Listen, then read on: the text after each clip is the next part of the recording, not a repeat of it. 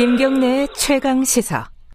요 며칠 음주운전 사고 관련된 뉴스가 꽤 많았습니다. 특히 인천 을왕리 해수욕장에서 어, 삼십 대 여성이 벤츠 승용차를 몰다가 중앙선을 침범해서 오십 대 가장, 치킨 배달을 하던 오십 대 가장을 치어서 사망하게 한 사건. 좀 국민적인 공분까지 좀 일어나게 하는 사건이었어요. 어, 교통사고 전문 변호사 연결해서 관련 얘기 좀 들어보겠습니다. 정경일 변호사님, 안녕하세요. 네, 안녕하세요. 뭐, 이 사건 개요는 뭐 많이들 뉴스를 보셨을 텐데, 네, 네. 이, 이 운전자가 뭐, 술을 얼마나 마셨던 거예요? 수치가 나왔죠?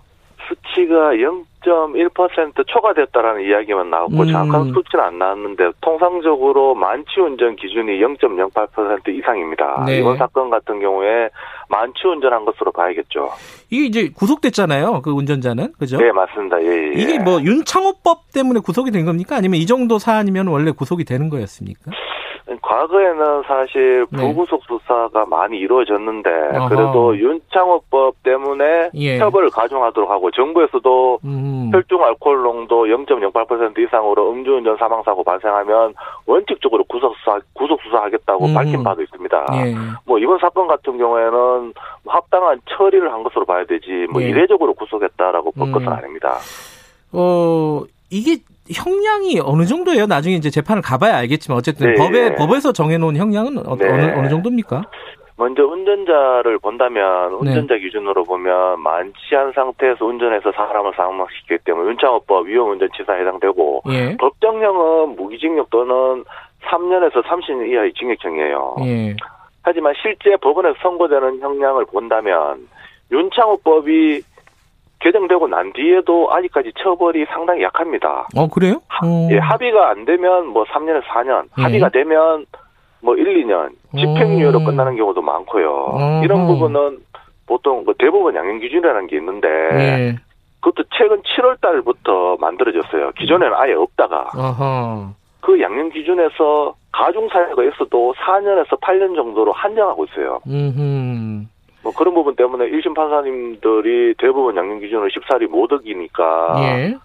형 자체가 좀 약하게 선고되는 경우가 많죠. 그리고 또 이제 예. 동승자, 동승자 같은 경우에도 지금 음주운전 방조 혐의로 조사받고 있다고 하는데 예. 뭐 차량 제공했고 동승했고 이 부분에 대해서 음주운전 방조는 크게 문제가 안 됩니다. 하지만 음. 음주운전 방조가 형이 선고가 상당히 약해요. 음흠. 보통 법원에서 선고할 때 벌금형, 심하면 집행유예 선고로 끝내거든요. 예.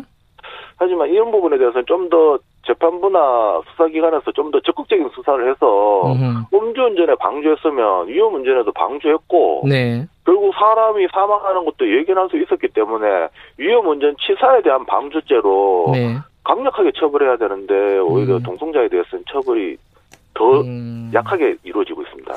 일부에서는요, 이거를 네. 운전자 같은 경우는 특히 네. 이게 뭐 살인죄로 다뤄야 되는 거 아니냐, 뭐 이런 네. 얘기도 있는데 법적으로는 어떻습니까? 네, 뭐 국민들의 법감정은 이걸 과실범이 아닌 고의살인으로 생각하는 경향도 많은데, 그렇죠. 음주운전 자체는 고의범이 맞고요. 예. 사망의 결과도 예견할 수 있, 있었겠지만, 네. 그 운전자가 사망하는 것까지 감수했다라고 보기 힘들거든요. 예. 또 살인의 고의는 아주 엄격하게 인정하고 있고 예. 또 의심스러울 때는 피고인의 이익으로 판단하는 형사법 원칙에 따른다면 살인 혐의까지는 힘들어 보입니다. 아, 그거는 법적으로는 좀 어렵다. 네. 법감형으로는 그러고 싶겠지만은. 어... 네, 맞습니다. 예. 근데 동승자가요 또 자기는 네. 입건이 안 되도록 해달라고 또 이게 운전자를 또 회유를 했다는 그런 보도들도 나왔어요. 이런 경우에도 뭔가 어, 뭐 처벌 사항이 됩니까? 회유를 했다. 그 회유를 네. 했다. 입건이 되지 않도록 회유를 했다란 말이 네. 결국 운전자로 하여금 뭐 범인 도피를 교사했다라고 한다면 음. 범인 도피 교사죄가 별도로 성립할 수도 있어요. 예. 네. 음. 그 부분에 대해서는 좀 더 수사가 필요해 음. 보입니다. 이게 근데 차량이 그 동승자 네. 차량이라는 거잖아요. 동승자 회사 맞습니다. 법인 예. 차량이라는 예. 건데 그럼 예. 보험이 무보험 차량이 되는 거 아니에요? 이 여성이 운전했으면은? 원칙적으로 무보험 차량이 되는데 뭐 예. 예외적으로 그 운전자가 타차 담보 특약에 가입돼 있거나 아. 뭐 아니면 차량이 뭐 누구나 운전에 예. 가입돼 있다면 음. 종합보험 처리가 될 것인데 예. 안 그렇다면 종합보험 처리가 안 된다면 또 예. 종합보험 처리가 되는 게 양형에서는 유리한 요소로 작용되는데 예. 종합보험 처리가 안 되기 때문에 불리한 요소로 작용되고 통상적으로 뭐 기본형이 있다면 거기서 한 일, 이 년 정도 가중처벌을 음. 받을 가능성이 많습니다. 예. 보험 처리 안 된다면. 또 하나 이제 좀 논란 중에 하나가 네. 이제 목격자들 얘기들이 네. 운전자가 어, 네. 사고를 낸 다음에 나와보질 않았다는 거예요, 처음에.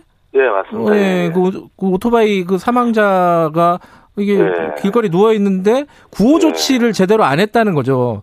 네. 이런 것도 어떤 어, 법적인 처벌을 네. 해야 되는 거 아니냐 이런 얘기들이 나오던데 어떻습니까? 네, 맞습니다. 보통 뭐 양형에서 뭐 고려해야 된다라고 생각할 수 있겠지만 이건 하나의 새로운 범죄로 볼 수도 있거든요. 음흠.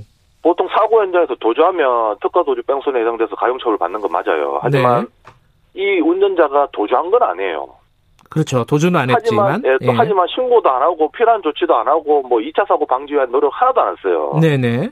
그러면 도로교통법에 보면 사고 후에는 피해자 인적사항 제공 필요한 조치를 해야 한다는 규정을 두고 있어요. 오십사조 일항에서. 네네. 이러한 것을 안 하면 사고 미조치죄에 해당되고 법정형은 오 년 이하의 징역 또는 천오백만 원의 벌금형에 해당됩니다. 네네. 결국 위험운전치사죄와 사고미조치죄 경합범으로 처벌해야 되는데 네. 수사기관에서는 아직 사고미조치죄에 대해서는 언급이 없는데 음. 사고미조치죄 부분 또 면밀한 수사가 필요해 보입니다.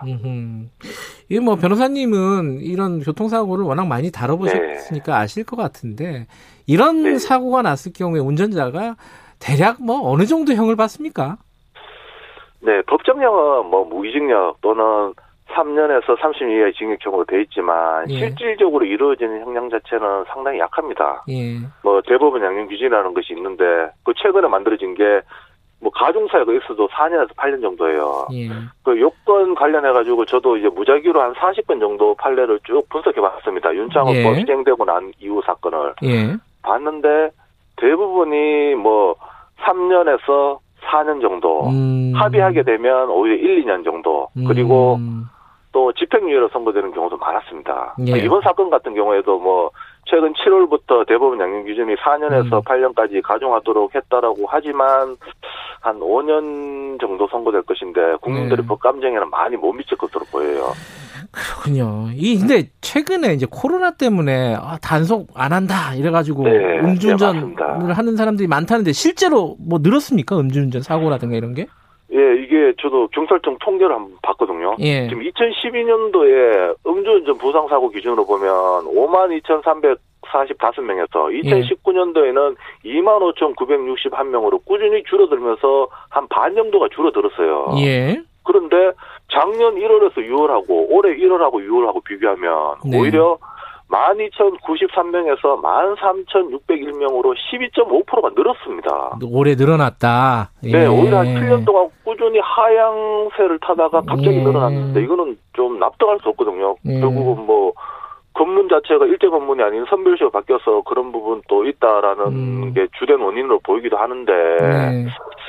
뭐 또 사고 이번 사고만을 본다면 또 코로나는 특수성도 있어 보이거든요. 뭐 네. 코로나 때문에 술집 문 닫아가지고 못해서 술 먹다가 네. 또 코로나 때문에 아이는 밖에서 기다리게 했다가 네. 난 사고들인데 뭐 코로나 극복하는 것처럼 운전도 극복돼야 될 것으로 보입니다. 이게 이제 뭐 형벌의 비례성 뭐 이런 걸 얘기하면서 뭐 네. 급격하게 이제 형량을 늘리는 거는 쉽지 않다 뭐 그렇게 얘기하는 어. 사람들도 있긴 한데. 네. 그냥 근데 이 그 상식적인 인식은 음주운전은 살인이다 보통 이렇게 생각하지 않습니까? 맞습니다. 예. 조금 더 이제 형량이라든가 처벌이라든가 이런 네. 것들을 좀 강화해야 되는 거 아니냐 윤창호법으로 모자란 네. 거 아니냐 이런 생각도 드는데 변호사님은 네. 어떻게 생각하십니까 전문가로서는? 어 이제 법은 사실 위험운전치사죄 법정형은 음. 문제 큰 문제 없어요. 네. 무기징역 또는 삼 년에서 삼십 년 이하의 징역형에 처하도록 되어 있거든요. 네. 그러면 그렇게 처벌하면 됩니다. 아, 판결도 그런데 취지에 예. 맞게 내려져야 된다? 그, 어떻게 음. 보면 선고형, 법원에서 음. 선고하는 선고형이 네. 법, 법에서 정한 형에 맞게끔 상응하게, 음. 상응해서 선고해야 되는데 음. 또 국민들의 법 감정에 맞게끔 음. 선고해야 되는데 네. 그렇게 하지를 못하고 있습니다. 아직까지. 그렇군요. 그런 부분들도 좀 법원에서 좀 생각을 했으면 좋겠습니다. 여기까지 듣겠습니다. 네. 고맙습니다. 네, 감사합니다. 정경일 변호사였습니다. 오늘 여기까지 하죠. 내일 아침 일곱 시 이십 분에 다시 돌아오겠습니다.